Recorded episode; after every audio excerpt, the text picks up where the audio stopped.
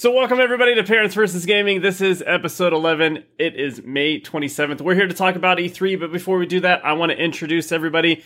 Right in the middle is the always Miss Beautiful Jordan, Miss Alexis Jordan 98. Jordan, how are you? Good. I'm I'm doing well. I um uh mon- sorry. Gosh, that's why you asked me if I was ready because I'm just a mess. Um Monday was my last day for anyone who doesn't know. So, starting today, um, you'll be seeing me pretty much like every day, like eight hours a day. Yeah. today's stream was great. It was a tutorial for Jason. For real. It was a shorter stream because I started late, mm. as always. Um, but yeah, no, we uh we went over Valorant, some Sova lineups. People were impressed with me. I'm still kind of new, but I, I was I was impressed with some of your shots today. You were crushing people with that pistol you had earlier. Thank you. See? All right, and all the way on the end, a new face. That's not Jay. His son is actually in a championship football game tonight, and he didn't know till last minute. So we had a last second fill in. Chris Fellows, Crash 1869. Chris, how are you doing? Doing good, James. Thanks for having me.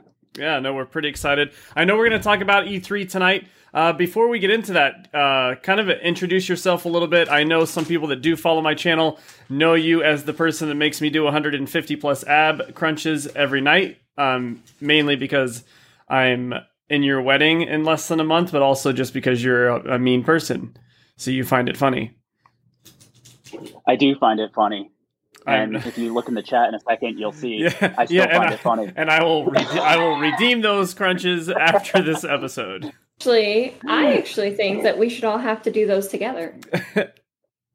I mean, I already worked out today, but I can still do 150 more if I really yeah. needed to. Um, but yeah, no, I uh, getting married in three weeks now. James will be there. Um, I've been playing video games since I was three years old when I got my NES in 1988. Um, and basically have owned every system except the PS4 and PS5. You are only four years younger than me, and the amount of old man jokes you give me, I've just realized are very uncalled for. Uh, look at your receding hairline compared to my full head of hair. I mean, it also doesn't look like someone put a bowl on top of my head and just cut off the edge, but you know, to each their own. So uh, we are here to talk about E3. I know Jordan is someone that is very selective in her games. She she is going to be very opinionated on what she thinks is exciting and important. But uh, Crash, you're big into someone. You I know you go to a PAX East as many opportunities as you get when it is non-COVID era. Uh, you've been to quite a few. But what we want to do tonight is not only give our predictions and, and be super excited about three E3 like a lot of people are, but also explain. I know this podcast is geared towards a lot of people that have kids or they're gaming or they don't really understand. And we want to at least kind of break down what E3 is, especially for someone that doesn't know. So I know it's easy to talk about for people in industry. We can all go on YouTube and watch 200 podcasts a day on gaming, whether it's Xbox, PlayStation, PC, something based on Epic Games, whatever you want to do. And they're all excited about E3 for different reasons and especially since these press conferences we're going to be talking about are not on you know they're not on ABC right? They're not on a regular cable channel. You're going to have to go to YouTube or go to Twitch and watch these and they're very accessible. But what would be the reason for a parent wanting to to watch this with their kid and why it can be fun to watch it with them as well? So crash i'm going to i'm going to kick it over to you if you uh, just kind of want to break down what E3 is uh, to the very bare bones and give us an explanation. Yeah, no, I can definitely do that. Uh, it's funny you mentioned PAX East because I'm looking at my PAX uh, patches that I get every year I go. And in February 2020, two weeks before everything shut down, I was at PAX East. Um, basically, it was the last thing I did before the world went crazy. Um, but what E3 is is it's the Electronic Entertainment Expo. It's become a gaming convention. It didn't start out as that. It started out as a hardware convention. All the computer and software companies would come together to show what their plans were for the next year. Um, as Microsoft they kind of kicked this off into turning it into a video game convention when they started with the Xbox that brought in Nintendo, that brought in Sony, all these things. Um, and it started turning into this bigger game event than entertainment hardware event, which it still is. Um, but the big thing with it is between E3 and um, what is it, CES in Chicago, they're the two big conferences every year where the video game industry comes together to release this is what we're excited about for the rest of this year. This is what's coming out early next year. And it's all a matter of getting people behind what they're trying to release, to get the excitement up, to get the promotion out, to, you know, this is what made cyberpunk as big as it was was their presentation Yikes. at e3 what was it seven years ago yeah. almost now when no man's sky cyberpunk so that's what it is it's a way to get the hype behind these games to get the ball really rolling so that when we're 30 days out there's already this craze to get this game like the second e3 ends you can usually go to gamestop and pre-order every game you want yeah correct and and another thing is is I mean, essentially, these this is a big. It's just a big convention. It's a conference. It's almost like a, a trade show in a sense. And as you kind of mentioned, this used to be only people in the industry, right? A lot of uh, just the news outlets and the media. And the great thing about E3 is, yes, a, a, a website like IGN, GameSpot, uh, Game Informer, these things cover video games year round, correct? But E3 was when you saw all of a sudden NBC News, CNN, these random news sites all of a sudden had coverage. So it was a broader audience. But what it was maybe a year or two before COVID, they finally opened up E3 to the public. Uh, I'm not sure the exact date on that, Chris, but that's that's um, was something that they made a little bit more accessible, which kind of made it more difficult. But for someone just watching it for the first time now, if you're watching it with your kids or your significant other and, and they're excited, this is something in the future that you could actually go and and see in person. Yeah, no, 100%. Used to be industry only. I mean, the craziest stories, or if you look back at Sega CD was born at E3 with a conversation between Sony and Sega. Um, a back backroom chat between those two companies is what led to Sony pivoting from teaming with Nintendo to work with uh, Sega. Um, but now it's more, you know, it's a great thing for parents to watch with their kids because if your kid is excited about games, you can get excited with them to kind of watch these trailers that are released to see like what's on the landscape, what's on the um, the roadmap for all these companies, what they're releasing. Now, Jordan, someone I know that you're not as excited as, as people like uh, Chris and I, but for somebody you you do game, you are streaming.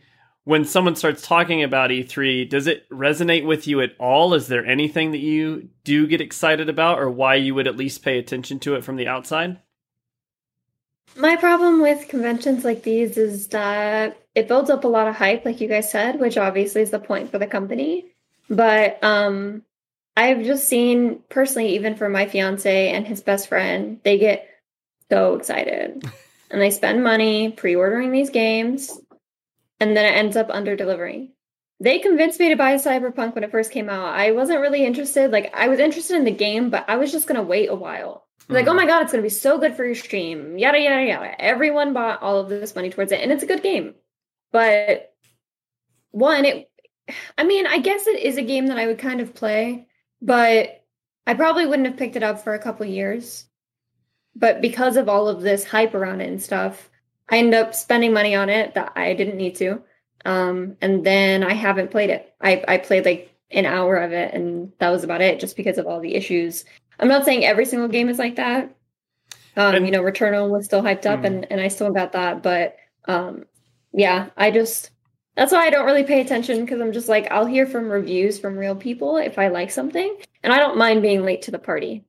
And you know, that's not even, and, and I'm sure Chris, you'll agree with this. Her take on this is someone that feels like they're recently burned. And why we're excited about E3 and we want to educate new people to be interested in E3. Jordan's warning on some of these games, it, it really is true. You need to take some of this with a grain of salt. Don't get overhyped. You know, be excited with whoever you're with or who you're watching it with. It, it, it, is a big hype train, but understand that some of these things fail. I mean, Ubisoft alone is is synonymous with you know showing a game and five years later it comes out and it doesn't look anything like it you know something like watch dogs or any of their ghost recon games. I mean they still turn out to be pretty good games. No man's sky was another one. I mean sony hyped this game up like it was end all be all and that game is amazing now but it, you know it, it is what it is. I was i was literally about to bring up ubisoft is hands down the biggest culprit of over promising, under delivering. Um, I think one of the biggest things with them is they, and I don't blame them for doing it, they put a lot of money into the cinematic trailers that they present. And year after year, really the only game for them that delivers is Assassin's Creed. But everything else, they hype it up. Like Watchdog is the perfect example. Like they created the cinematic trailer and showed us quote unquote gameplay that we didn't actually end up even getting. I mean, like, remember, I was so excited for that game. remember, remember the first time. Remember the first time they showed the division. I mean, my goodness, yeah. they even had to. They had so much stuff in that game. The the police car said NYPD. Jordan, I don't know if you remember seeing anything on this. They had to take all that off. Obviously, that would have been copyright issues in their own game, but that's how they previewed the game. So all of a sudden, they're showing this New York City that looked I mean, it is still pretty good, but compared to what they originally showed, it's it's nothing like that. Um, so that is that is kind of a warning we want to give for for any parent that's listening, or or you know, we're, we're hyping you up about this, but do understand it's just like seeing a trailer for a blockbuster movie. These trailers and these things are made to make you excited. And what Jordan is talking about pre-ordering a game, that is something I would like to mention as well. With today's day and age, I will just say this there is literally no reason to pre-order a game if you're hesitant on it. And all these, yep. well, if you pre-order the game, it comes with a special. If you're not a collector and getting something physical, I can tell you right now, just about any game that I've come across, whether it's Destiny, Call of Duty, anything I pre-order or I get this pre-order bonus, or it's a skin, or it's a special gun to use, especially in a game that you level up. I can't. I can't tell you how many times in Destiny I've pre-ordered the next DLC or the next season to get a gun that's really great that you can't get till way later in the game. But two hours into the season, I've already leveled up past that gun and I'm using other things anyways. So was that pre-order worth getting that one thing to use two hours? That's the same thing with Cyberpunk. Um, a lot of people pre-ordered to get all these cosmetic and game things, but as you get into the game, if you play it, you start collecting other things, you start using other things anyways you're not missing out by not pre-ordering.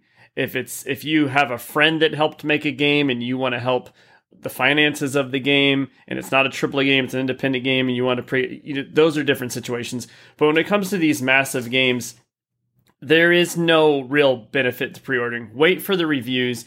Pay attention if if there if you got a kid that's super excited about a game coming out and they keep going trailers. You can even reach out to here to us here at Parents versus Gaming. We'll tell you. Um, some there's always red flags on a game. Chris will, probably agree to this. I'm sure uh, Shadow in the, in the chat will as well, and Jordan you as well. It always scares me when a game is about to come out. It's been talked about for a year, and three days before it comes out, there's still no reviews because they won't lift the review embargo and they won't show any gameplay. And Cyberpunk is definitely the latest of that. They wouldn't let them show anything until like two days before, and then they would only let them show PC. They wouldn't give out any uh, Xbox One and PS4 demo codes for any of the reviewers to to test out, and obviously we found out why. And at the end of the day, it does suck for these developers as well. They work hard on these games, and sometimes Cyberpunk again. I know we're going back to it, but th- these devs they knew the game wasn't ready. They knew it was broken. But you've got at the end of the day, these are companies. Whether it's Microsoft, Sony, Ubisoft, we're going to talk about a number of others here. They are a company, and companies are there to make money. There is somebody above there that's not developing in the game. The whole point of all this is for them to make money. So as much as they have people involved that are excited about us being excited about their games, at the end of the day, these things are are there because these companies are trying to make money. A lot of these trailers that you'll see at E3, these uh, motion cap trailers or things like that, they're not even actually done by the actual company usually that is developing the game. They outsource this and they just give them kind of hints of the game. So, like I said, it's a basically E3 is a massive convention. Like we talked about, uh, Chris was just saying it, it's a lot of virtual stuff this year. We're going to go through the schedule a little bit. Now, one thing I do want to point out uh, companies like Sony, like PlayStation, they are not technically involved with the E3 anymore. They haven't been for a number of years. But what they will do, and I don't think as of yet they've announced a conference, they will put out some sort of conference during the same time. Just like EA game, EA Games, they have an event called EA Play. They won't do an E3 event, but they will do a special event there. The, normally, EA Play happens usually the day before E3 kicks off. It's right next to the convention center when it's in LA. But being virtual, I just read today that they moved their EA Play event to July 22nd. So all of your sports games, your Madden, your FIFA, your NHL, your you know, if they bring back NBA Live, I don't know if that's still trying to compete with 2K, but uh, FIFA and all these, they will premiere all that later.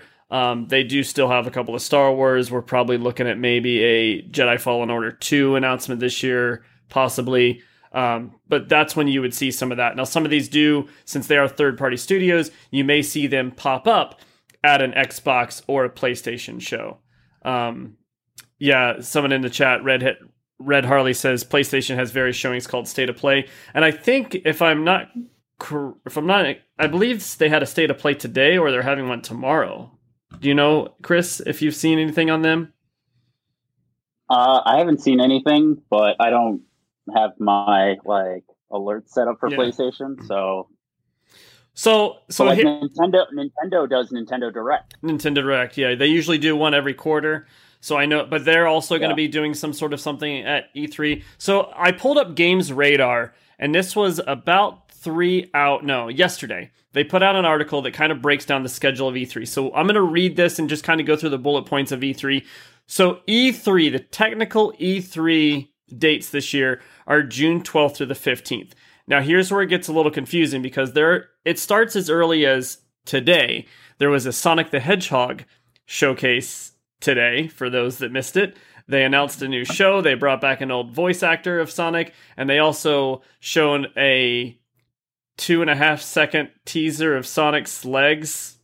That's a new game coming next year for all the platforms um, PC, Xbox, PlayStation, er, maybe Nintendo. I'm not sure if I saw the logo there, but that's all they really showed. So no news on that.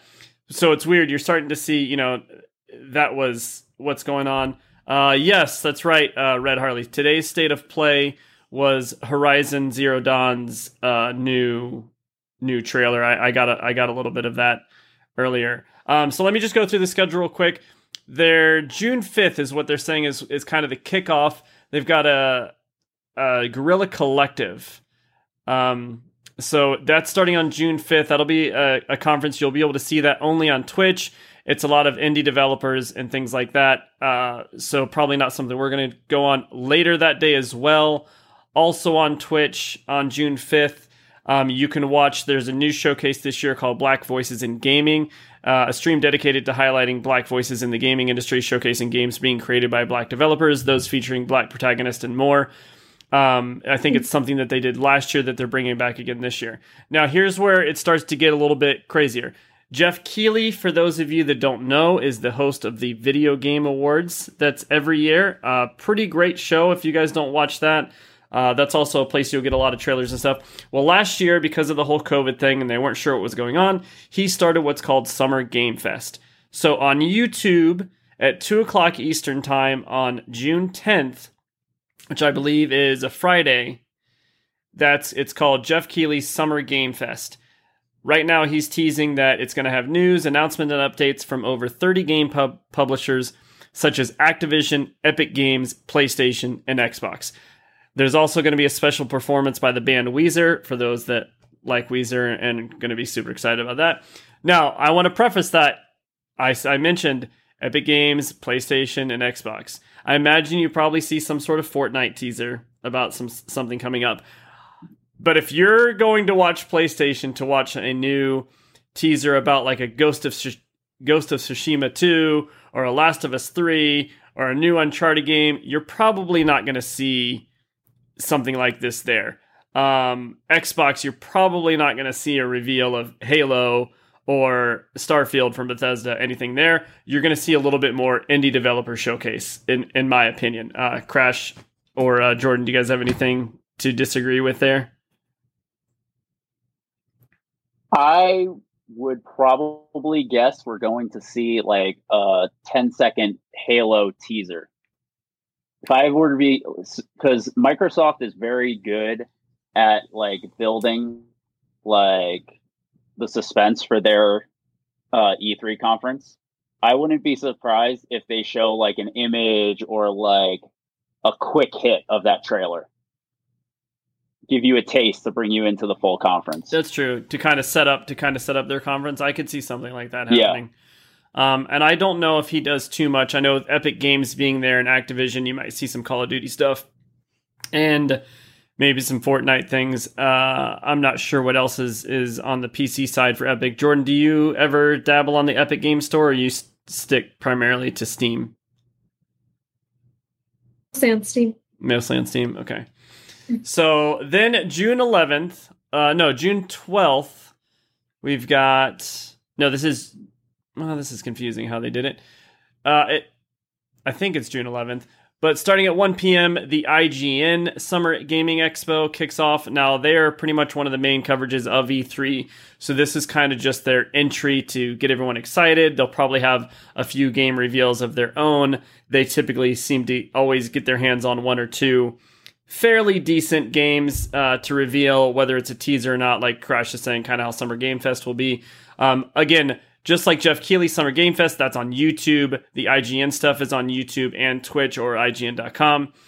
Then we start getting into E3. The one of the biggest ones, I believe, is going to be June 12th. Uh, no, actually, it they are first. Ubisoft Forward is what they're calling their conference now.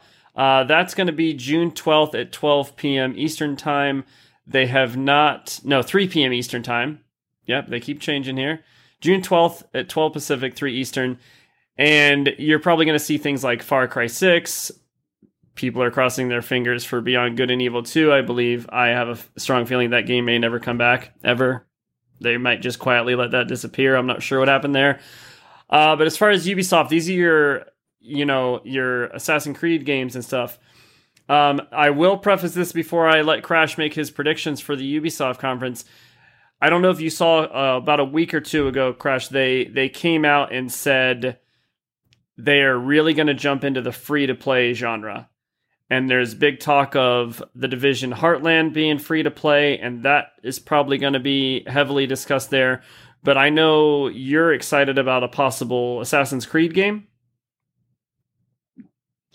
Yeah, um, basically, what Ubisoft said, and in, in, the president said couple months ago, is basically with Assassin's Creed, they're going to be going more the route of Valhalla and things like that, um, rather than how the original four games were following um, that storyline and things like that. Now they're going to be kind of jumping into these specific timeline, open world things like Valhalla. Um, so I'm intrigued to see where they're going with that because it's such a broad idea that they might shoot themselves in the foot. But I love Valhalla, so I'm intrigued to see like what they can do with that. Yeah, gotcha. And Jordan, do you do you? Uh, I know being PC, you've still got quite a bit of Ubisoft for you there. I'm not sure if you jump into Assassin's Creed or you're Rainbow Six Siege player at all. But does anything from Ubisoft excite you, or you look forward to seeing? Say, uh, Siege is one of the greatest games. I'm sad that I can't play it that much. I'm just not good enough. Um, it is a tough game. I, uh, I actually just recently got a PC within the last year, so mm. I'm actually more of a PlayStation player myself. Um, I got super excited when um, oh my god, we just talked about in the beginning. What what trailer came out today? Um, Horizon, um, Zero Dawn. Whenever the um the second one that me and Tyler watched it all the way through the trailer. We are super excited about that. But yeah, I I don't really stay on top of that stuff. Like I said, like I I did research for this, but mm. I just don't like myself feeling the hype.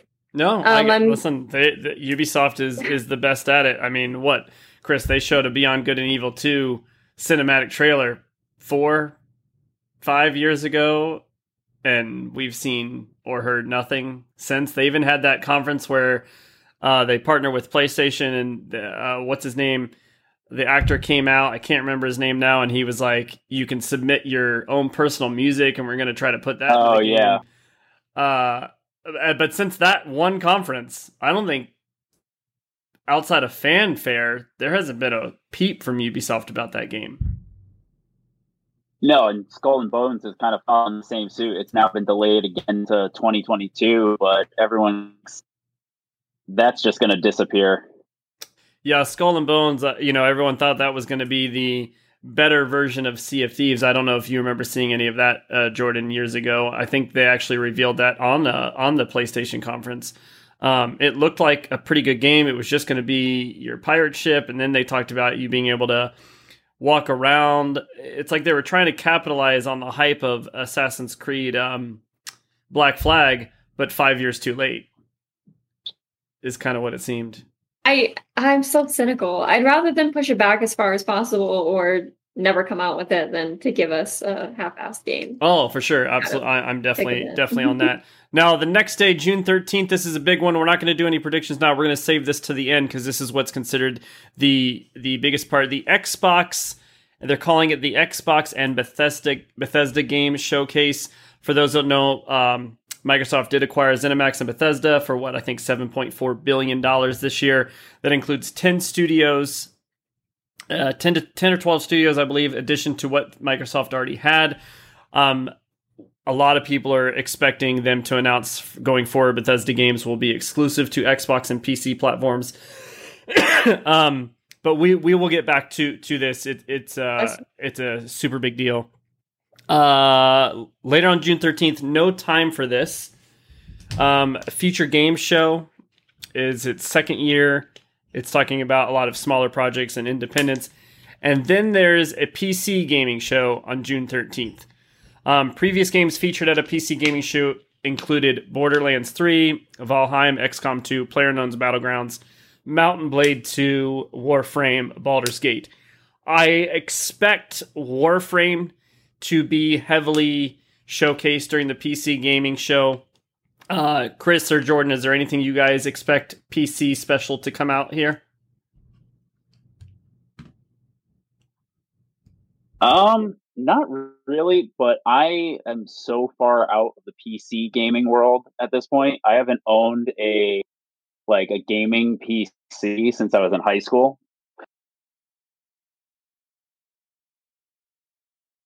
Not since high school? A gaming PC? No, I built one when I was a freshman in high school and played the original Rainbow Six, StarCraft, World of Warcraft 3, all of that stuff. Um, but I haven't had a gaming PC since then, so I'm very out of the loop on PC gaming. Now, Jordan, I know you're, especially going full time stream, you're a big fan currently of Valorant. Um, and I know quite a few people. I don't know if you've dabbled into the the um, Escape from Tarkov, things like that. Is there anything you would like to see special come out for Valorant? There's also rumor of a um, what's the uh, Blizzard game? Activision Blizzard. They make um, I can't think of it right now. Overwatch. Overwatch, yeah. There's a talk of Overwatch 2 coming out. Does any anything like that you're interested in, Jordan? I hate myself. Um No, but I mean you're just playing Valorant now, so is there is there anything is there anything that you would like to see Valorant like this this is just completely on your own. Is there anything you would like to see them add to that game? I mean, it would be cool to to have uh, a couple more characters. I would like for them to make their skins less expensive. But I don't know. I I'm just learning Valorant for anyone who knows. So I'm still fairly new to the game, so it's hard from a newbie's perspective. I'm sure someone who's played it for a long time probably has like a million ideas for what they should do. Um, be nice if they update their uh, precise gunplay, but that's That's about it. well, I, I, would I would be shocked uh, with the way that game's taken off. I would be shocked if they didn't have um, something showcasing that. And then they kind of go on. There has not been. I want people to know we're not. We're going to talk a little bit about what we think Sony's going to do, but as of right now, Sony has not announced a, a showcase or anything going on during these dates. But we all know there's no way they're going to let Microsoft and Xbox and Nintendo take all the hype. Nintendo is going to be at E3, but they also have not announced when their conference is going to be, and neither has Square Enix, who will also have their own. Um, so let's talk a little bit about Square Square Enix. Uh, the conference hasn't been announced, but it will. They are an E3 partner, so they will be there. Uh, for those that don't know, Square Enix has released games like Outriders, NieR Replicant, Final Fantasy VII Remake, uh, Life is Strange. Those games, those story-based games, they're owned by Square Enix. Uh, anything for you, uh, Chris, out of Square Enix, you think they're gonna pump out here?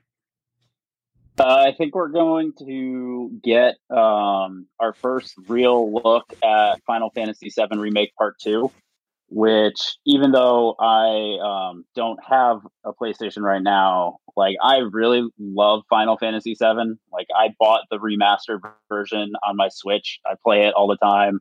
Um, and I've loved watching on Twitch when people are playing the remake part one. It's great to see like how they made small adjustments to that story and like the graphics, the gameplay, everything's great. So I think we're going to finally get to see that because I think it's supposed to be coming out this fall, Christmas season. Yeah, that would be that would be huge. I know a few people in chat, uh, Master Shadows, and a few others. They really like Outriders, so I'd be interested to see. I, I know that they had plans for a couple of DLC drops. Uh, I would imagine you might see something there, um, even if it's teased, or it might be teased at something on Sony or Xbox. A quick little teaser on one of their conferences and then show up here. Uh, next, we've got the Nintendo E3 2021 conference.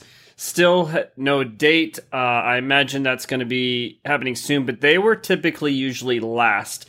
When all of them kind of did their conferences together in person, you would have Xbox went first, then Sony and Nintendo was usually on the last day. So I imagine them going there. Now, I do have a pretty bold prediction from the chat. Doc Holloway says we're probably going to be hearing about more about Game Pass on the Switch.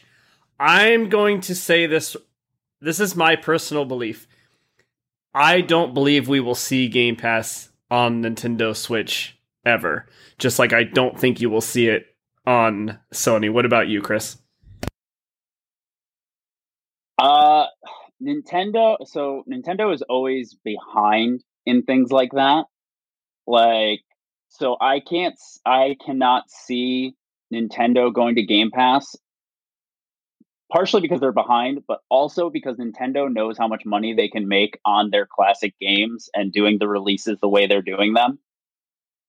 Like, I would love to see how much money they're making on these NES and Super Nintendo releases that they've been doing recently for online p- purchase and play. And their online store sucks, but yeah. like well, I mean, that's what time, I know that no Nintendo games are going to show up on Game Pass, but a lot of people think you're going to be able to log into Game Pass and basically use use your Switch through the cloud and play Game Pass games like your phone. A lot of people really believe that that's coming. I don't see that happening. And part of the reason I don't see that happening is because of the Apple lawsuit that's happening right now. Yeah. Now, don't get me wrong. I would I would love for Game Pass to go there. I'm just not exactly sure uh, if it'll happen. Um, Jordan, do you know much about Game Pass as far as how what it is, what it offers? Yeah, yeah, and I was gonna say for PlayStation, they um they do have like their PlayStation. They they've always had it. I know someone mentioned just for PS5, I think, but even PS4, they had like a game of the month, and um I think it was their PlayStation Now. I can't remember what, what subscription it was, but they have their own subscription. So um, they... has it. I just I agree. Nintendo makes too much money. It's kind of ridiculous. So even though I'd love to play Pokemon, I, I refuse to pay those prices. No, I know that uh, I think it's PlayStation either Plus. One's PlayStation Plus, one's PlayStation Now. One's their subscription Oh. service, which is like streaming, uh, which is kind of like Game Pass, but Game Pass basically took it to the next level. Game Pass is the best way to describe it is almost like Netflix for games. Uh, but the great thing about Xbox is every first party title that comes out owned by Xbox comes day and day on Game Pass. So imagine for anything to compare, if Sony were to do something like that, you're talking like when the new God of War comes out, the new Last of Us, the new Horizon Zero Dawn. Imagine if you played that, paid that $15 a month subscription, you got that game immediately the day it came out on that subscription service. Uh, PlayStation obviously has had phenomenal exclusives. You can decide you hate them or, or you know you're an Xbox fan or a PC fan and you don't like Sony, but it, you, their games speak for themselves. Their their first party exclusives over the last five or six years have been phenomenal, and they've really made everyone else kind of step up their game. And hopefully, we will see that with uh, with Xbox soon. But I, I'm with you guys. I, Nintendo just makes so much money. You know, you've got the Sony fanboys always talking about how the PS5 is is outselling the Xbox Series X two to one. Um, but the, the strategies are so different. Sony's all about selling their consoles because they have these exclusives. Xbox is clearly shifted towards a Game Pass subscription model where you can play in the cloud on your phone. They're about to completely open it up so you can play on iOS devices. Uh, you can do it over PC. They've got 100 plus games that's just in there. So even if the great thing for a Sony fan is if you've got an Android or an or an iPhone, all you got to do is get your controller. And then, from what I've read, Game Pass games over the cloud actually support a PlayStation controller as long as you can Bluetooth it to your phone or your tablet. And for fifteen dollars a month, a, a, PlayStation player gets all of the Xbox exclusives on top of their own console exclusives. So it's a win-win for everybody. But while Sony fans are claiming how they're leading the console wars, I mean, the Nintendo Switch has outsold like 10 to 1 to Xbox and Sony combined. So does that mean that Sony PlayStation's a failure because the Switch is outselling it like crazy? No, it does. I mean, we're talking these companies make billions and billions of dollars. So great, Sony made 8 billion dollars last year and Microsoft only made 4 billion dollars. I promise you both companies are probably doing just fine. Uh one thing I think I would like to see out of Nintendo is an old school Mario game. Like I, I am waiting for like the Mario Super Mario Brothers 3 version of a new Mario game, not the not the the Mario Odyssey type. But uh Chris, anything anything for you you think N- Nintendo's going to put out there? So there's three things I would want. One is, I mean, I know you apparently didn't like Mario Odyssey, and you're the only person. No, no, I, I, I, like I love, I love the game. I think the game is phenomenal. I just, I love that.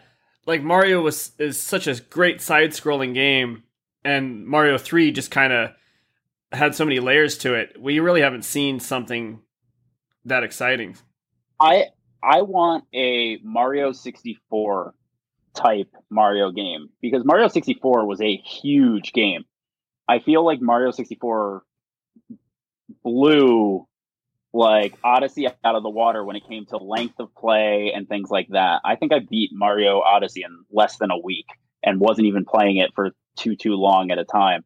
So I want like a legit Mario game to come and be like a full on platform game where they've put the time in. It's this great like throwback to the old Mario games were awesome. I know we're going to get more Breath of the Wild 2 information. I think we're probably going to get a three to five minute trailer. We're not going to see gameplay until we have a release date. There's no way we're seeing gameplay until they're actually going to announce a release date. Um, because all we've had now, I think it's a 40 second trailer, maybe it's a minute. So we're going to get three to five minute trailer and we're going to get to figure out what the story is for this game. Um, and then the other thing I want, and I just looked it up, so we're not going to get it probably till next year, is I want a new Mario Kart game because the current Mario Kart game on the Switch, Mario Kart 8, is a port from the Wii U that came out in 2014. Yep, that's true. it, yeah. So there has actually not been a Mario Kart game yet for the Switch. But next year is actually the 30 year anniversary of the original Mario Kart. So we may not get that till next year. Mm-hmm. Listen, you can't say that they haven't released a new Mario Kart game because what about that game that you could set up in your house? No, and that's that's a cool, that's one of that's what Nintendo does. They come up with these crazy like hardware things. Like they have, you know, that cardboard box robot thing they did. Like it's a great idea, but I want a legit Mario Kart game. Yeah. Um Like that VR Mario Kart thing, it's really cool. I've seen people play it. Looks like it's fun, but like I need a legit I'm ready to throw my controller at you. I'm so pissed off type Mario Kart game. Jordan, do you have any any Mario Kart uh, stories? Oh yeah, um, I suck at Mario Kart. Tyler uh, always always beats me in it, and I get really sad. Um, and I hate that like on the Mario Kart that we have right now, you can't change the way that the screens are. There's no option for Yep. it. So that's really frustrating. And sorry, I'm replacing my camera. no, no, you're good. But- you're good. But I'm what I'm excited about. She's so with- mad her battery died.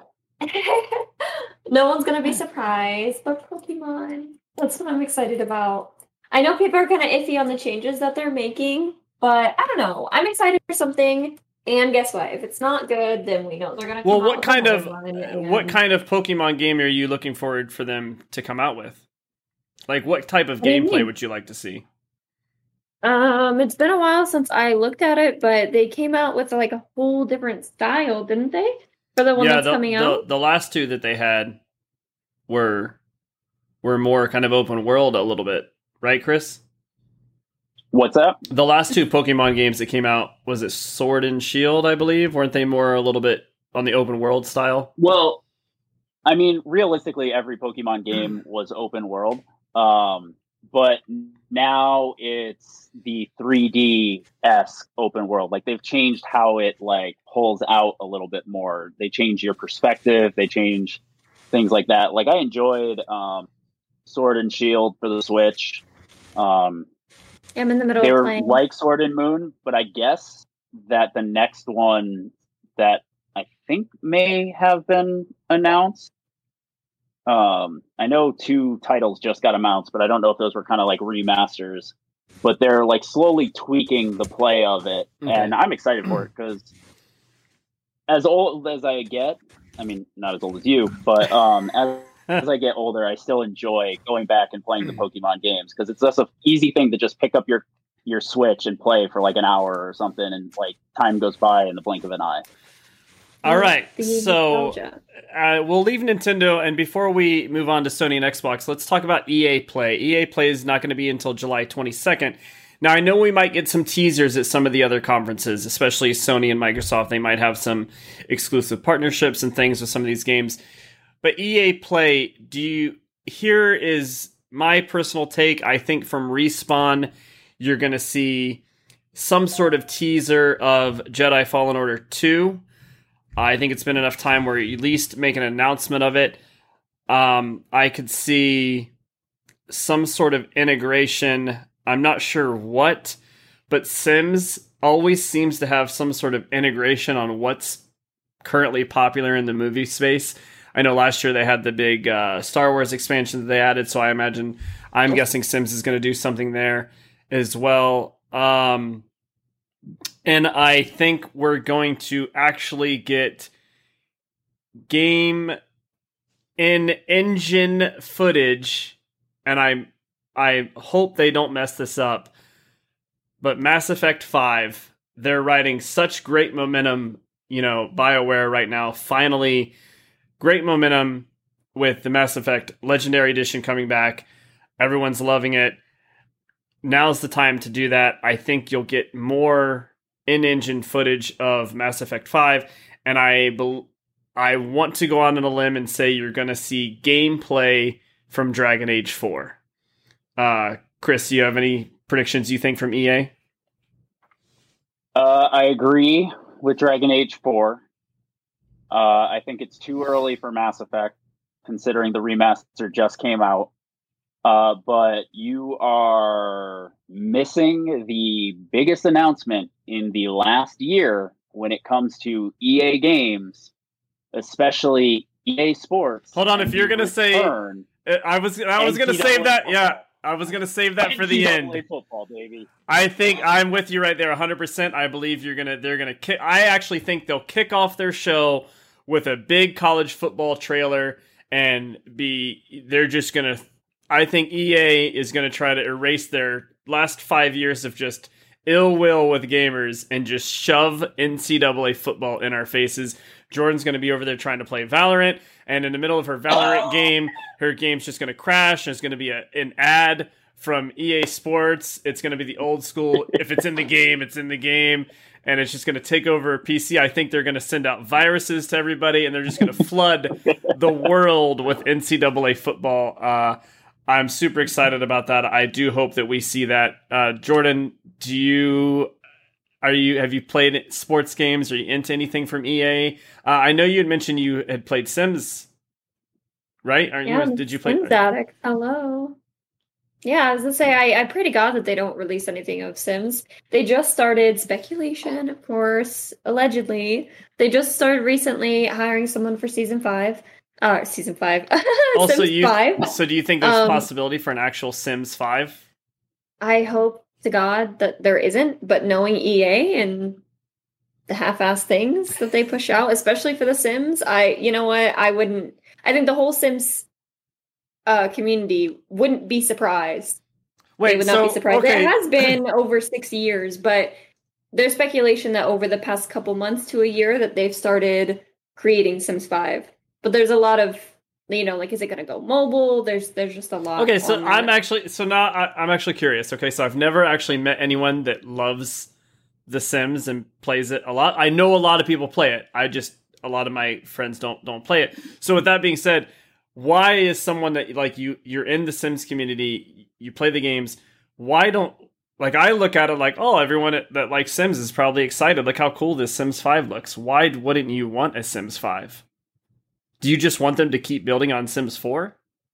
No, that's not it at all. It's the fact that they've just like the first three Sims games were just amazing. They they were just absolutely amazing. And then EA comes in and gives us Sims 4. Did you know in base game you couldn't even build pools? There weren't even toddlers.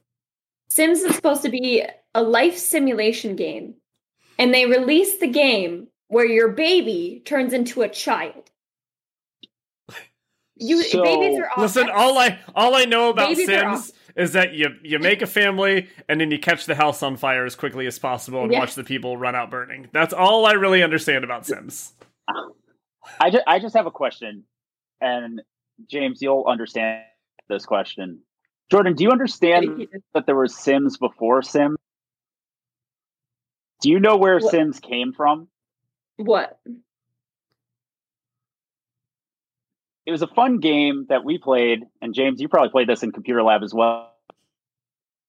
Wait, hold on. Of course he You're cut cutting out. of course he's Oh. cutting out when he's trying to make a joke. On- Sorry, of course. No, no, no. I'm not trying to make a joke. I'm saying, like, when we had computer lab, SimCity 3000, Oh, of course. Yeah, yeah, yeah. Yeah, and I I, know want- that cre- a remastered version of SimCity 3000. I think that would be an awesome release. Yeah, that would be. oh, they just they tend to just like I don't know. I, in my personal opinion, I don't think that they care about the audience they have. I think that they only care about catering to a new audience. Mhm. That's why they decided to release a Star Wars pack to a life simulation game. I mean, I'll be I'll be honest. I almost got I almost downloaded Sims 4. Like I I am that person. I It was so almost. I almost put my money because I was excited to to walk around this Star Wars land in Sims. Like But I- they they half-ass it. Like it would be different if you could go onto another world, right? And you were in Star Wars. That would be different. But what they did was just like it was a bunch of sets. Like you're in this life simulation game, you Yep. go to this new world, and it's almost like you have my bedroom full of space. You see the apartments outside, you see the cars. You can't get into the cars. You can barely even walk halfway down the street before it's just a set. And you're just stuck. And you're like, oh, okay. It's such a waste. Like they just. That's why I said I wouldn't be surprised if we got a new. Oh my God, Sims Five is going to be mobile, even though no one in the Sims community wants that, or something ridiculous. I I, mean, wouldn't. I would not be surprised. I I, mean, that's just don't just- want it. it's interesting to see. It's almost it's, it's interesting to see. Not only do sports games, sports fan, sports game fans get mad, uh, story game fans get mad, the sim side fans get mad. Everyone hates EA. They just seem it, it's EA. like all the way around. You can just see that they're always constantly reaching for the money. Now, someone in chat, Red Mhm. Harley says. Uh, I believe Hazelight is still under the EA banner, correct, Chris? Because they make uh, a way out and it takes two, which is the guy that I believe so. so, um, Red Harley, is there anything you see? Uh, we'll speak directly to you since you love these these games by Headlight, Hazelight. Is there anything that you would like to see EA to announce from them? Any kind of uh, special type of game? You know, coming from him, it's going to be probably a a two player couch co op style game. That's what he loves. Um, do you think you'll see something new from them, or do you think it's still too early? We'll see if she answers. Now, uh, a way a, a way Um, out. Did you see? Ooh. Did you uh, did you play that game, Chris? I did not. I own the game, and I waited for any of you to play it with me, so I've yet to play it. I still even have my I'll play it with you. stupid friend token. Do you have an Xbox? I don't, but I can't play it on PC. I played it on PlayStation one time. Yeah. Did you like it? Is it cross-platform? I loved cross-platform? it. No. I don't know. We can Google. Maybe. Is the game? Does that game have an ending that would make sense for a sequel? Could you see a second Way Out? A Way Out Part Two? Possibly. I don't really want to like spoil anyone, especially you if you haven't played it. Possibly. I Possibly. guess. No, I Um, was I- actually. No, go ahead. Oh no, no, no. You... I was gonna say I was actually at the I actually attended live in LA the Video Game Awards where the Hazelight uh, owner developer came out and told the Oscars to go f themselves live on on YouTube. It was it was pretty funny. Jeff Jeff Keighley for the Video Game Awards was hosting it, and he did ask. He said, "Am I allowed to curse on this platform?" And Jeff said yes, and he basically looked right in the camera. Now, this guy actually is reputable to say that because he is a film developer, and I believe he even has an Oscar. He looked right into the camera, put two middle fingers up, and told the Oscars to go f themselves. So uh, he was just basically excited to talk about how, uh, you know, video game developers are real developers, and the stories that they, they these writers and these creators put into the games, they're just as good as any any movie out there. So I, I really think that the point of what he was trying to do was just bring light to you know to the average audience that may not look at games as far as story. But Mhm. out, outside of the sports games, uh, the Dragon Age, I know, uh, like I said, I really think you're going to see um, some sort of trailer for Mass Effect Five. I, I know uh, Chris does not. Do you think, uh, Chris, with EA not officially having the Star Wars license anymore, do you think they will announce any new titles still? Do you think we'll ever get a Yes. Battlefront 3? I don't think we're going to get Battlefront 3. I think we're going to get a remaster of Knights of the Old Republic um, from EA. Now, if they do a remaster, then- here's here's my question though. Everything when Disney bought Star Wars, every game, every comic book, every movie, anything with whether it's a mobile game, anything that says Star Wars on it is considered canon. So if they remaster, That's wrong. That's wrong.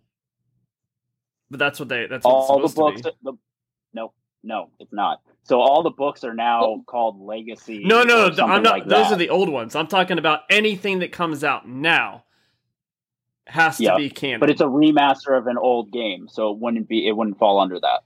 So even though Disney's bringing in characters like Revan and stuff to the canon of Star Wars, you don't think they'll remaster it in a way that gives it a different story that makes it canon? No, but what I was about to mention is they now have Disney slash LucasArts slash Lucasfilm slash Lucas, whatever it's called now.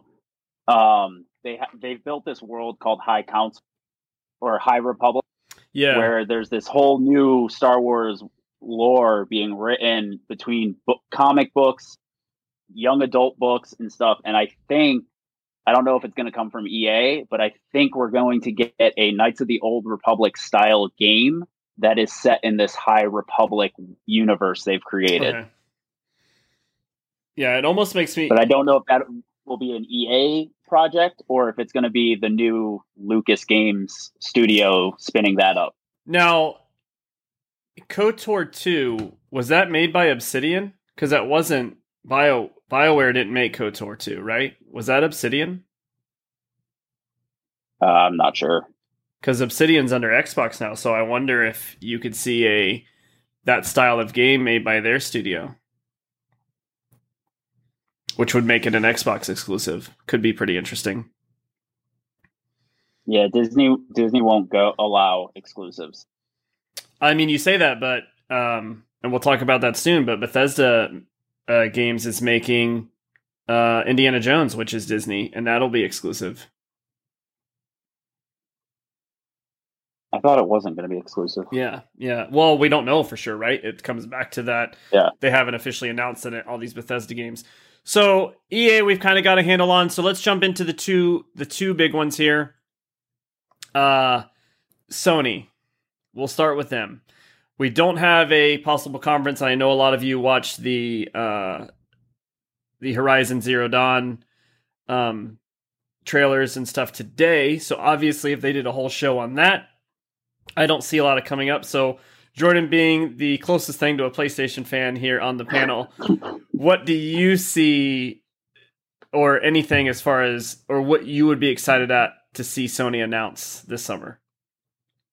I mean, I think everyone's eyes are on Horizon right now. Personally, I um I love the fact that uh they have like what do they have now? Like throwing spears. She has like that glider. I was so entranced in that um trailer today. That's why I can't watch them.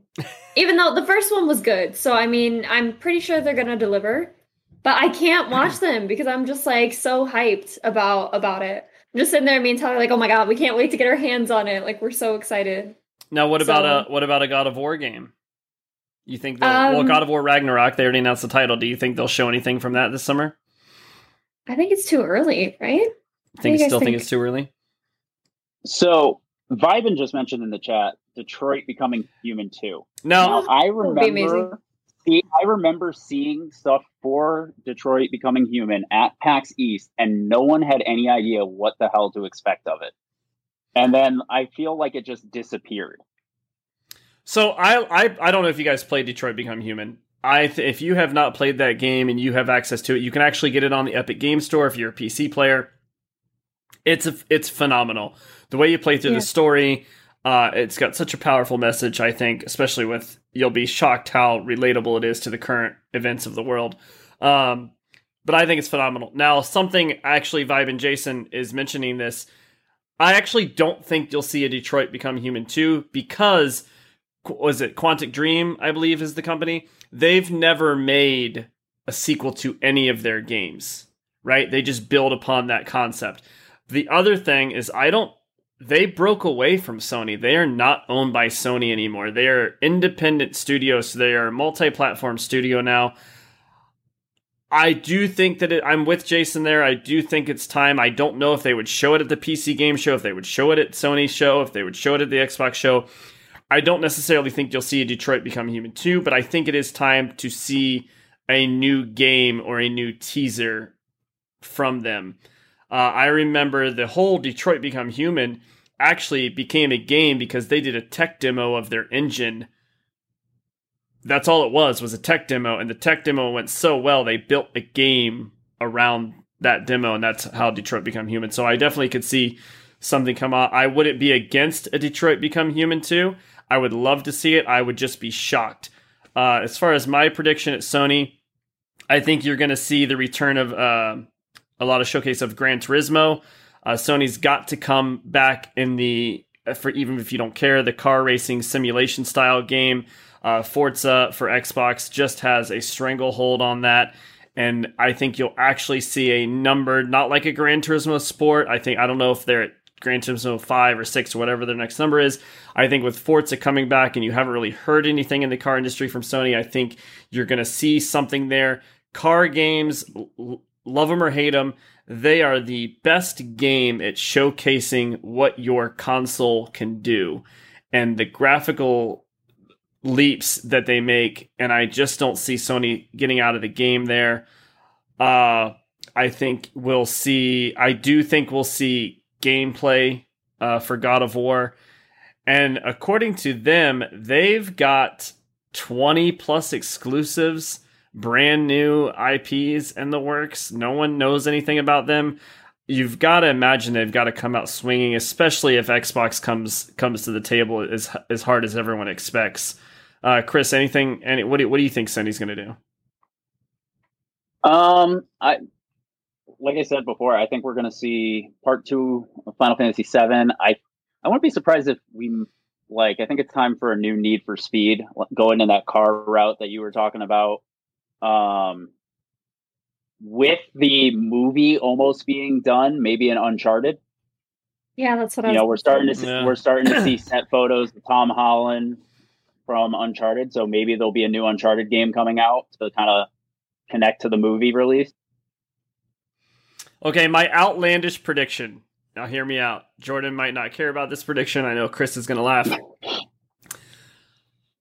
I think that Sony goes puts together a conference a couple days after Xbox goes, and I think that either in the beginning or the end, they do something to kind of to to poke the bear that is Microsoft, and you're going to see announced by Insomniac Games a Sunset Overdrive 2. Now, for those that don't know, Sunset Overdrive was an Xbox One exclusive. Since then, Sony has bought Insomniac. Not only did Insomniac keep the game rights, uh, PlayStation actually just a month ago re upped the, um, well, I don't know if it's copyright or whatever it's called. They actually uh, re upped the name. So Sony has the official licensing of that name now.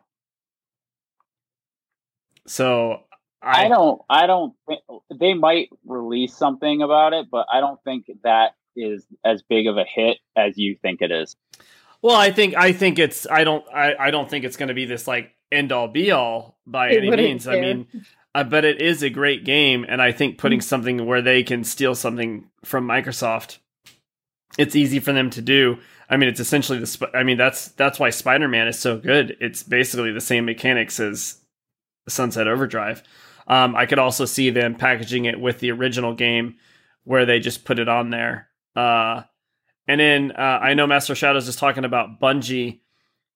With if Bungie's going to have any kind of conference presence at all, funny enough, I actually agree it might just be with Sony because I think the Xbox is too crowded now. Uh, might they might do something with Geoff Keighley, but Bungie, now they're the makers of Destiny that don't know. They were given tons of tons and tons and tons of money by another developer oh, about three years ago to make a new IP, and we haven't heard anything. So you got to imagine that they're got to come out with something pretty soon to kind of do something different than Destiny. I know Destiny will probably keep going. They've greenlit that for like the next umpteen years, but that's basically a small team still putting together stuff for that. The company has grown larger. Uh, they almost got rebought by Microsoft. They chose to stay independent, uh, which I, I do think is great for them. But I, you got to imagine something's coming out soon. Uh, do you think any chance that they r- announce anything at Sony conference, Chris? With Bungie, it's hard to tell. I wouldn't be surprised if we get some like sneak peek at what's coming for uh, Destiny, but Bungie has just been so quiet about any other projects that I think at this point they have to announce something new. Like if they don't announce something new at this conference, it's going to be such a letdown for them. Yeah, no, I, I agree. Whether it's at Sony or, or just somewhere, I mean, they could even do their own, you know, virtual showcase pretty easily during the same time frame. But I think they got to get out there. Is there anything, Jordan, that you would like? Like, if, if Sony was to come out with something that really spoke to you, brand new IP, what type of game would you love to see that you feel like is you're missing? Is there anything it's really yeah it's really hard for me because typically when i find a game i kind of get obsessed with it. As you guys know i i love the bioshock series. I've played those games. I mean the third one i've played less but those games i've played probably over like 25 times. I'm not exaggerating that and like devil may cry um so i i would love for them to come out with another bioshock. I know that there's been talks about it. That would be great. We also skipped over square enix. I i would love to see another kingdom hearts. Um i didn't get to play the last one. I was so sad. But i don't know. Like i said it's really hard. Right now i'm stuck on valorant because kind of have a need to be good at something whenever i play it.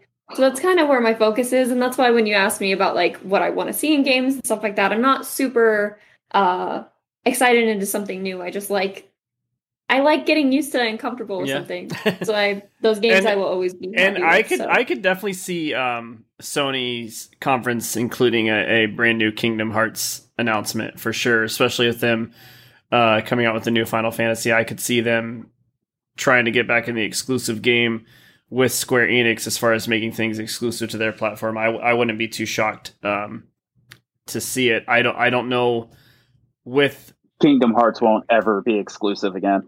you don't think so? They make too much money being They made so much money on Makes King- the new Kingdom Hearts game. yeah. But I could still see Uh, I could still see Sony giving them money to to have some sort of like exclusive th- things in the game or getting the game early. So I could see them getting the exclusive rights to promote it.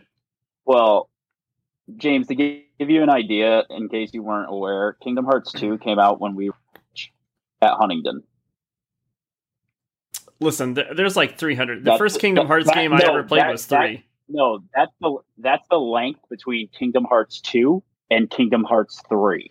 Listen, we Yeah. all know that I'm old. We don't need to discuss how long ago it was I was in college or one of the six No, colleges I went to. I'm giving you a like an idea of how long it takes them to release Kingdom Hearts games. I mean, it takes them a long time to re- release a Final like Fantasy the game. actual big non-hand.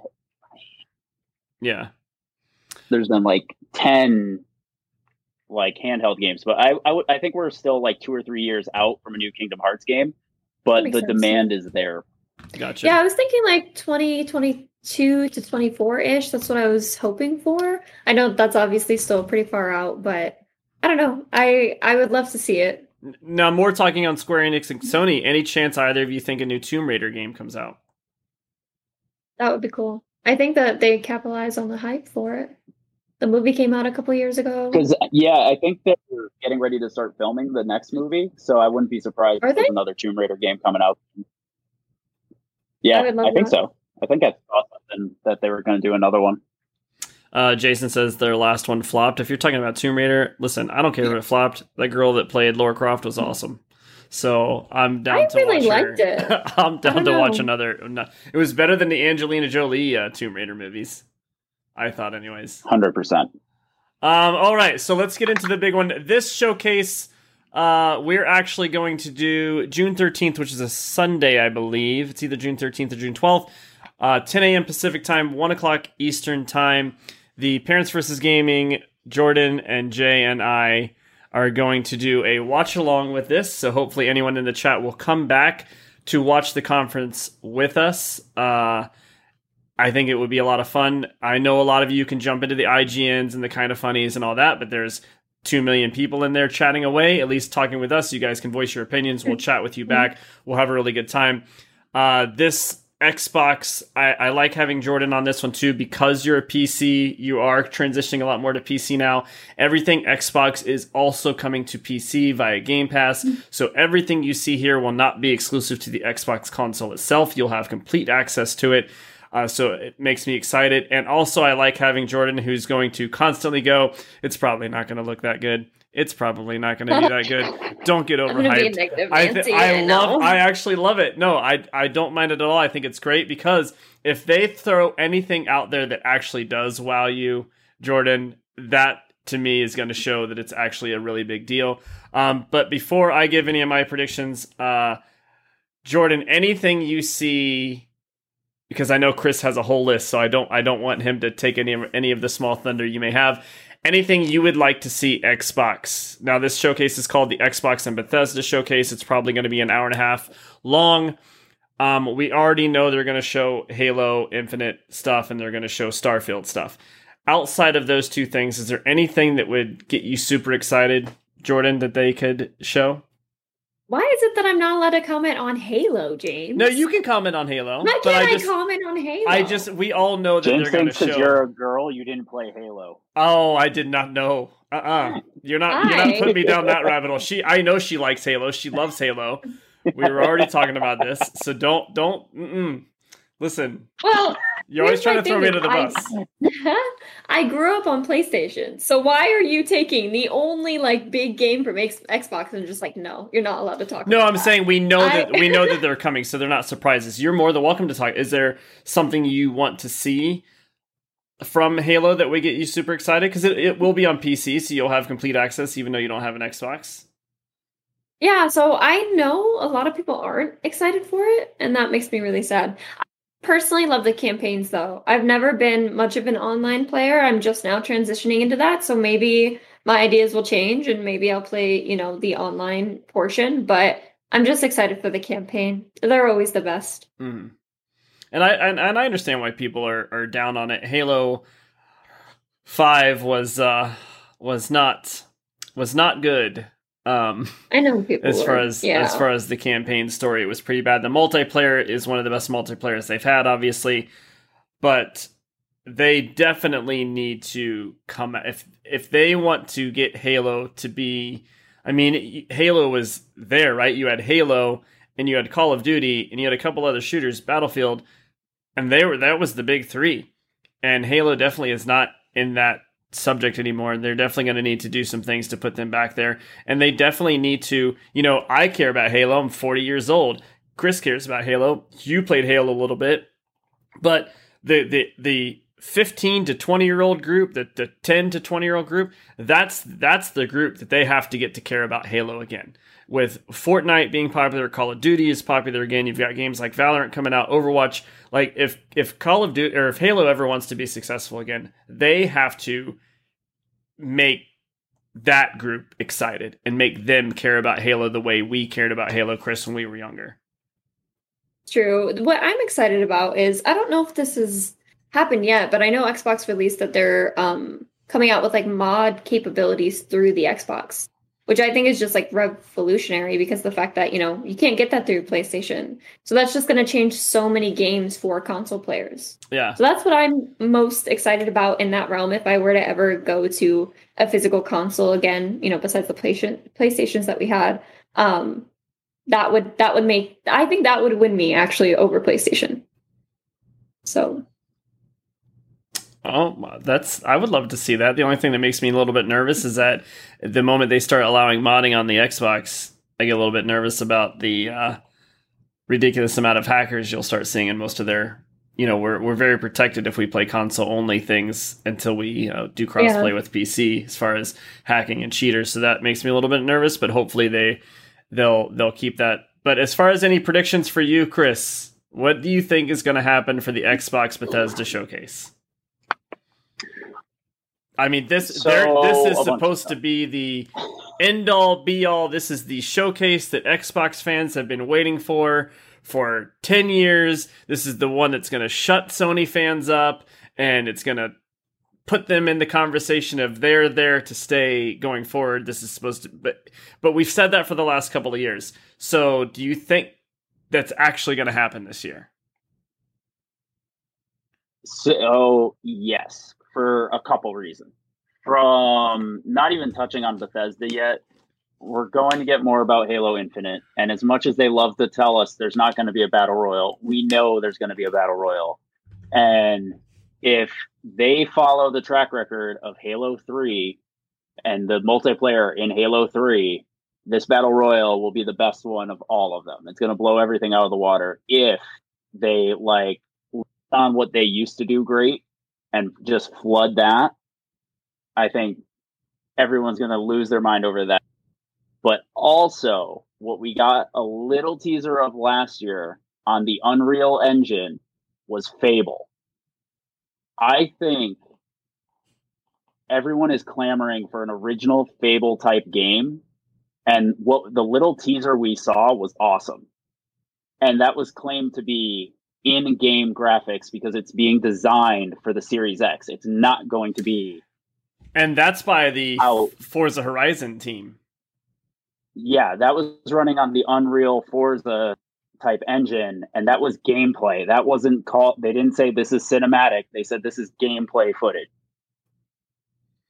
Yeah, and you got to so imagine that's the that's the Microsoft side. And you got to imagine if Fable's coming, I mean, with them doing Fable and Perfect Dark, they cannot have another repeat of what happened with Crackdown 3. They cannot bring back these Yeah. titles and like Fable if Fable Fable can't fail. It's that simple. Like Well, no, there's it- no way that game can release and be a flop or it- is it is bad Well, news they already Xbox. did that. Well, you didn't They like that you did didn't like that Kinect game? with- no, that thing was horrible. but the Kinect was horrible. It was a it was a great idea. That was just bad in you know in uh, how it was released. Um, but I think of any even more as big as Halo is, Fable was one of those games that opened up the gameplay to a lot more people and like the scope of that game if it's half of what we think it can be it's going to be insane Yeah, I, I agree. And, and then being a British studio, you're still going to have the British humor. I think they'll nail that. Yep. Their their system, obviously, in Forza Horizon, the weather system that they have is is one of the best weather systems in any game. I think you could see great on there. Now, before we we let this go off too far, I I don't want to have this show and not mention it at all, especially any parents that are listening. You know, what what can my kids be excited about, or what should you know anybody be excited about? What what or if you're in a relationship is there a game coming from E3 that if I'm in a relationship, am I going to lose my husband, my boyfriend, my wife, my girlfriend to for a significant amount of time to themselves? I'm not talking about your your battle royale games, your Halo games where you're playing with your friends, but where they're going to shut the door and they want to be alone and they just want to disappear. And the last time we probably saw something at this scale, it was probably Skyrim. So lo and behold, the same developer, Bethesda, which is now owned by Xbox, everyone knows it's coming. Starfield. We don't know. Some people are saying it's going to come this fall. Some people think it's not going to come until next year. Uh, I do. I do think Jason is. Is he popped in the chat? They'll mention a little bit about Elder Scrolls Six. I don't think too much. but Chris, what do you think Starfield is, and what you know? If someone was going to lose their significant other, this is this is the game when it comes out. I think this is the game that does it.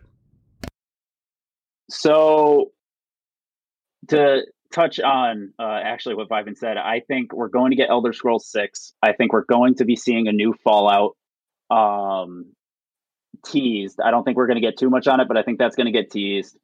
Uh, for Starfield, I think we're going to get a mix of Star Fox, Rogue Squadron, and I think you take those three games, the three different elements of those games, and that's what Starfield's going to be. You're going to have your space dogfighting, you're going to have your in-depth storytelling of Mass Effect, and then you're going to have like a little bit more sci-fi esque, like Star esque, like the is what I think. I Yeah. could be totally wrong, but I think those three games kind of meld into what this is going to be. Uh, Jordan, are, are you a, a Fallout, Elder Scrolls, Skyrim player at all? Did you get into those games very much? I'm not. I'm curious to hear what people think about um, a possible new Fallout. Wasn't the other one a letdown? Uh, Fallout 76 was a, a pretty big letdown. It's a fairly good game now, but it was uh, definitely a huge letdown. So, um, Yeah. I it would be interesting to see if they go back to the roots in Fallout, or you know, I actually I'm going to go on the limb here, Chris. I think we're going to see a new Fallout, but it will not be made by Bethesda. I think because they're all under the Microsoft umbrella now. I think you're gonna get a Fallout New Vegas style game made by Obsidian. I know that they're making a couple other games, but the studio's decent size. And if it's not Obsidian, hear me out. This is actually, you know what? I don't think it's going to be Obsidian. This is where I think the game is going to come from. The developers that make Wasteland, the Wasteland games. I can't remember which developer that is, but they're also under Microsoft. There, if you've never played a Wasteland game, it's a little bit top down, almost got like some XCOM type elements to it but it's still post apocalyptic. It's the same vein. It is. I don't think it'll be made that way. I think it'll look. Uh, I know Shadow's saying, please no. I don't think it'll be made that way. I just think they're going to make. They've already announced they're making a first person RPG shooter. They've already said that. So it's going to be made just like the Fallout you know. I think it'll look the same. I just think it's going to be one of the best stories you've ever had because their storytelling is some of the best you'll you'll get. To jump on your wild theory here, I would love, I don't think it's going to happen, but I would love a Dishonored 3. That would be that's Arkane Studios, right? Is that Arkane that makes Dishonored? Yep, that is Arkane under Bethesda. Mm and Dishonored 1 and Dishonored 2 were amazing. Yeah. We haven't had anything from Dishonored related in 5 years now. I would I don't know I don't think it will happen, but if they dropped a Dishonored like trailer, people would lose their minds because those games are awesome. Yeah, no, I I think that would be a phenomenal phenomenal showing. As far as my my thoughts on Starfield, I want to go back to that a little bit. I actually kind of hope that it's a almost like a single player version of Elite Dangerous meets Star Citizen.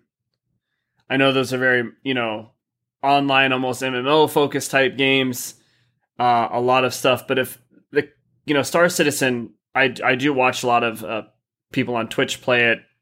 I can't do the keyboard and mouse thing. I'm not getting a HOTAS. Like it, it's just so many key bindings. But if somebody was able to make a similar style game, first player or single player only, and put that on a console with using a controller, I think that would be a huge leap. And especially when you've got a game like Star Citizen that has basically been in development for 30 years, just taking everybody's money uh, I, I think you could it could be super super exciting for the console base. Um, again, for anyone that is on PlayStation that thinks there's no way Microsoft's going to keep Elder Scrolls and Starfield and a Fallout and all that off of their system, I can tell you this: there's just it doesn't make sense. You don't spend 7.4 billion dollars on a company and put your games on a competitor. It just doesn't make sense, especially when they're pushing Game Pass. They would much rather see a Sony fan get Game Pass on their tablet or their PC and play their games that way than release those games. I think so. I think at this E3, I think Phil Spencer comes out there with Todd Howard, and I think he finally says Bethesda ZeniMax games going forward are 100% exclusive to the Xbox ecosystem. I think he'll say ecosystem because I don't think he's going to say Xbox console or the Xbox Series X because I do think that leaves the door open. I don't know if it will ever happen, but if Sony can't figure out a way to make a competitor to Game Pass, I could see a world, maybe it's three, four years from now, where Game Pass is able to be played on your PlayStation. And the reason I say that is because there's already rumors about you being able to go to Best Buy within the next year and buy like, you know, the Fire Stick version of Game Pass and just plug it into your TV. So if they're going to sell that for 50 bucks, there's no difference than them just allowing that app to be on PlayStation. But they may say to Sony, you can have Game Pass on there, but we get 80% of the profit on any Game Pass subscription you sell. I mean, I, they're definitely. Yeah, I was gonna say there's no way that they're gonna do that now when they're still trying to push things like PS exactly, Now. Yeah. I can see if they're trying to cut a deal, but yeah, no, I don't. I mean, that. there's no doubt in my mind that Phil Spencer hasn't picked up the phone and called Sony and Nintendo and said, "Hey, let's talk about putting Game Pass on your consoles." I'm sure he got laughed at and they they hung up the phone. but once these exclusives starts coming out, I mean, the the talk has always been uh, Xbox doesn't have exclusive, Xbox doesn't have exclusives. And yeah, PlayStation's got six or seven great exclusives, but pretty soon Xbox is going to have 50 great exclusives. And uh, you know, and, and, it is a business, and I I, I do think that PlayStation's going to up their game. I think I think all of their exclusives are going to be nines and tens. There's no doubt in my mind. I, am not a big God of War fan, or and I haven't played Last of Us. Unfortunately, I wish I could have. I just don't own a PlayStation to play it on. But those games are phenomenal, and and I and I think that they're going to continue to be phenomenal. Um, but my last, this is my. I'm going to throw this out there. There was rumors a couple months ago that something was in the works. Just like I talked about a Sunset Overdrive being on Sony, I think that Phil Spencer is going to announce with Hideo Kojima a Microsoft sponsored game that will be exclusive to the Xbox ecosystem made by Kojima. Because remember, he is not under the Sony platform; they just published Death Stranding. uh, so he is he is an independent studio. He is free to do what he wants. There was rumor that Phil Spencer was was meeting with him multiple times. I think that they are going to announce his next game will be an Xbox exclusive, even if it's just a timed exclusive. But I think they will fund it, and I think they're they're. I mean, Phil Spencer has said numerous times he wants to get into the Japanese market. I think this is the best way to go. And before I jump over to you, Chris, and get your thoughts, I don't want to disregard. I know that um, I think Red Harley up here was worried about a Senua game which is uh, Hellblade. Uh, yes, Hellblade is exclusive to the Xbox ecosystem, like I said, but if you have PC or you have Game Pass to play on your phone or tablet or however you want to play Game Pass games, it will it will come to Game Pass the, the day that that, that uh, Hellblade 2 comes out. So, uh, Chris, any last thoughts with you before we leave for the evening? Jordan's going to fall asleep. She hates E3 that much.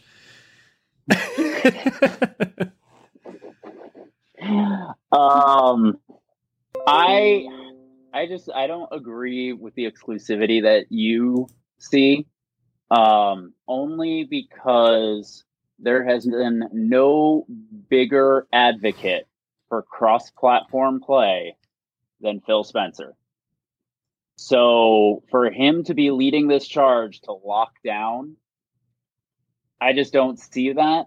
And you buy Bethesda for $7.4 billion because the amount of revenue that they make by selling games on all these other platforms is so high, you'd be cutting your profit margin by two thirds if you're locking it down just to Xbox. Uh, I, but he's not locking it down to Xbox. You can get it on Game Pass.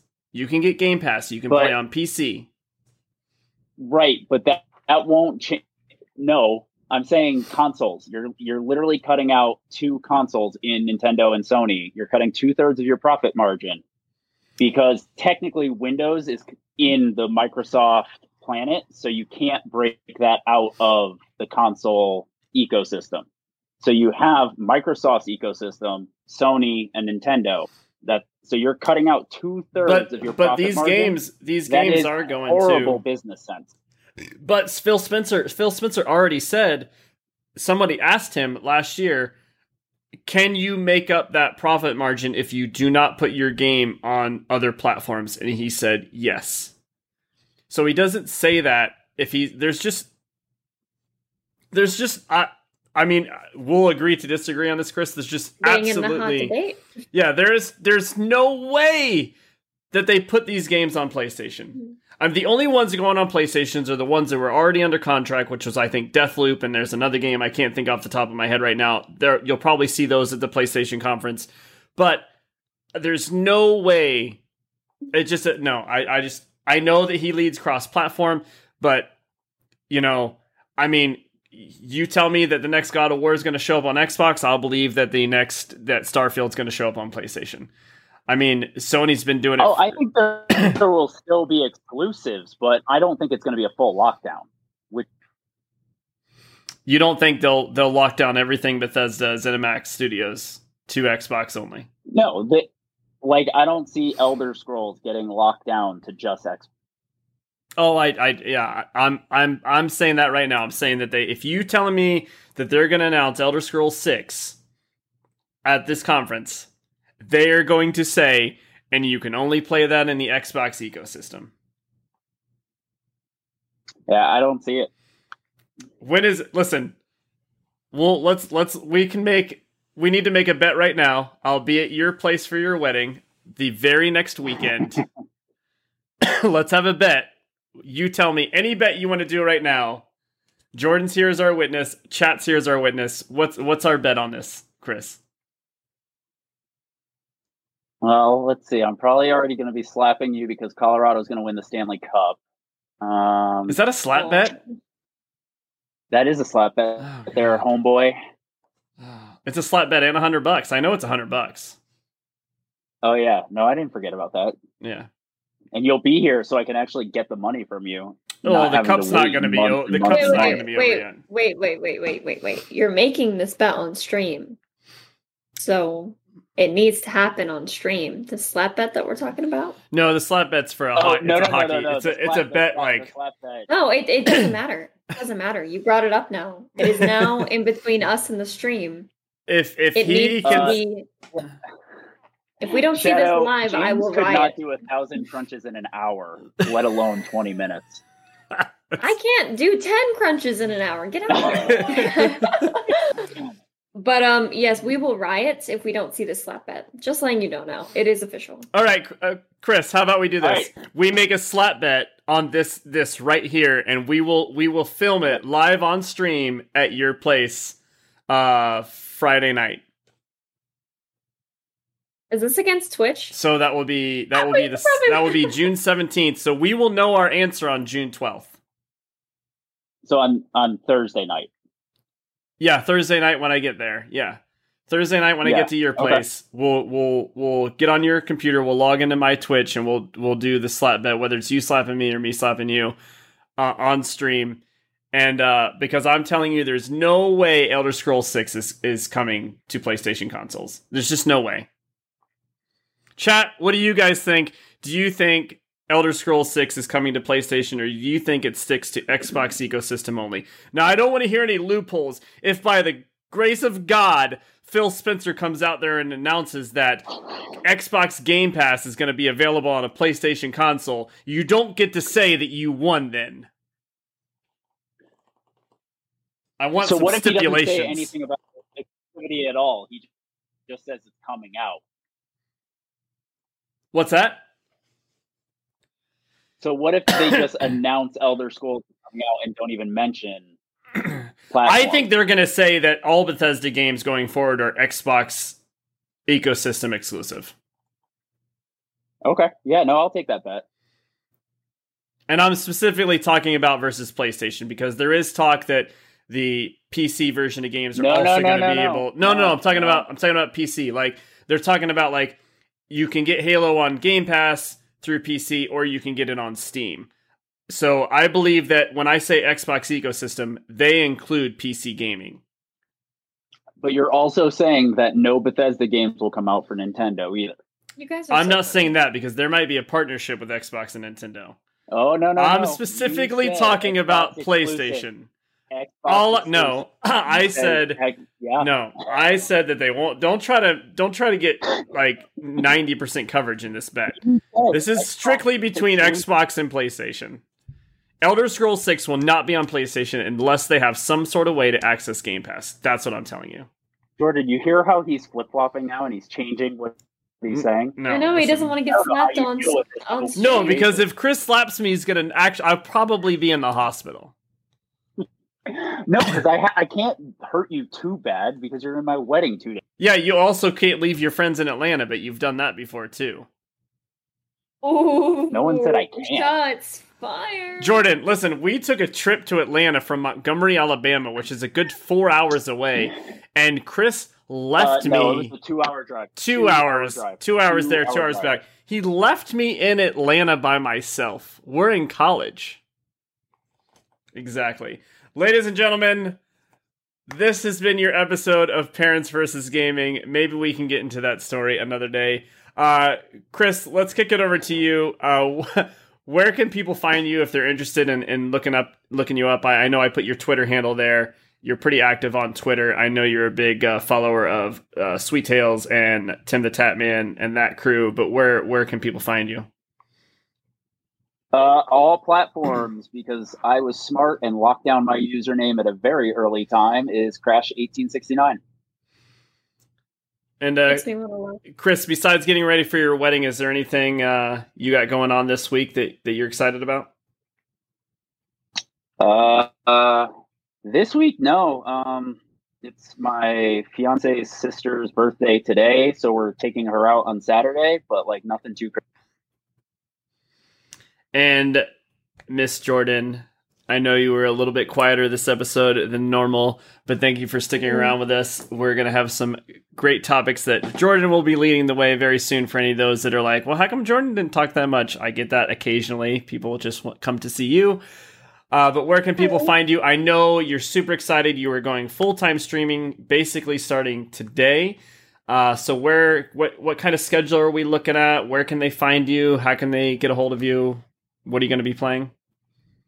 For the next two weeks, I'm kind of just gonna like sporadically stream either like full mornings or full like evening night shifts just to see um where my audience will be so um don't feel the need to come to every single one or at every single time please pick whatever works best for you because that's what i'm trying to uh, determine right now um where my audience is um, just so I can, you know, uh, be dedicated to you guys. So I'm super excited though. Um, I'll probably be streaming tomorrow morning. I will also be moving into my living room so I could do really late night streams, maybe up until the AM, you know, that might that might be fun and nice.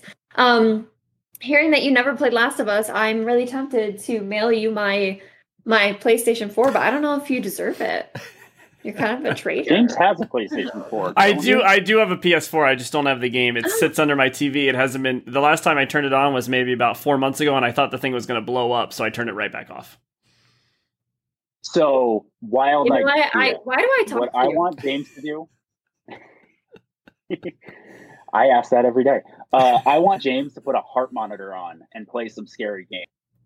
Well, he freaks out. I'm playing a oh, scary wait. game when Jordan's not too busy for me.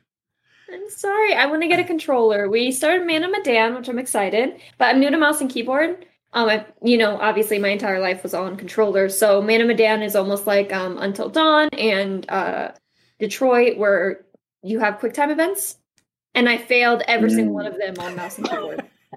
yeah, she may like. She, we're halfway through the game right now, Crash, and I'm pretty sure she's probably on, in route of killing half of our cast. Yeah, and I'm just sitting here nice. like I'm so frustrated. One, we're streaming it, so it's so embarrassing. I'm just sitting here like I'm just not used to it. So I'm getting an Xbox controller this weekend. So next Wednesday, you will see me and James streaming that. So nice. Wait, what kind of controller did you say you were getting? An Xbox one, right? Oh, okay. Just... I tried my my PS5. it was not compatible. So mm, just making sure which one was better. Um, oh so, my god, PS5 is better. Excuse you, but it's not compatible. So, uh, so I am the gaming dad. My name is James Ayers. You guys are welcome to find me on any social media platform under I am the gaming dad. Don't forget, we are still in the process of launching our new content channel and everything. It is Last Choice Network website coming soon, graphics coming soon. Uh, that's where you can find us on YouTube. This this podcast episode and all of our podcast episodes, video style, will be on YouTube under the Last Choice Network. You can find us there. You can also find Parents versus Gaming on all of the podcast platforms around the world. Whatever you use, I've I've synced them to all of them. Uh, and everyone in chat, thank you. Thank you so much. People coming over from Jordan's channel. I know I saw a few more this time. Thank you so much for joining us. We're super excited. Just remember anything going to my channel as far as subs, follows, anything that you you donate or tip, it all goes to the Last Choice Network, which really helps uh, Jordan, myself, and Jay, which is US Bobber, uh, to build this platform up that we want to do. We want to have this network. We want to do a lot more exciting things for all of you guys that love watching us. And Jordan, of course, going full time is, is going to help with that huge. And we're, we're super excited to have her as a part of this. So thank everyone. Thank all of you so much for coming out. And like I said, if you, if you get a chance to leave a comment or leave a like on any of the podcast platforms, especially Apple or Spotify, it helps immensely. And we really, really appreciate that. So thank you guys so much for coming out. I hope everyone enjoyed the episode. If you have any questions, don't forget you can email us parentsversusgaming at gmail.com. I will start putting out some updates and I'll make sure Jordan knows the updates for her channel as E3 schedules kind of roll out. We'll just kind of maybe put a link on our about pages on Twitch so you can just see the schedule if you're looking. Um, but outside of that, thank you guys so much for coming out and I will do the crunches that chat keeps asking me to do as soon as I sign off. Thank you everyone for coming out. I really appreciate it and I hope everyone has a good night. Goodbye. Night all.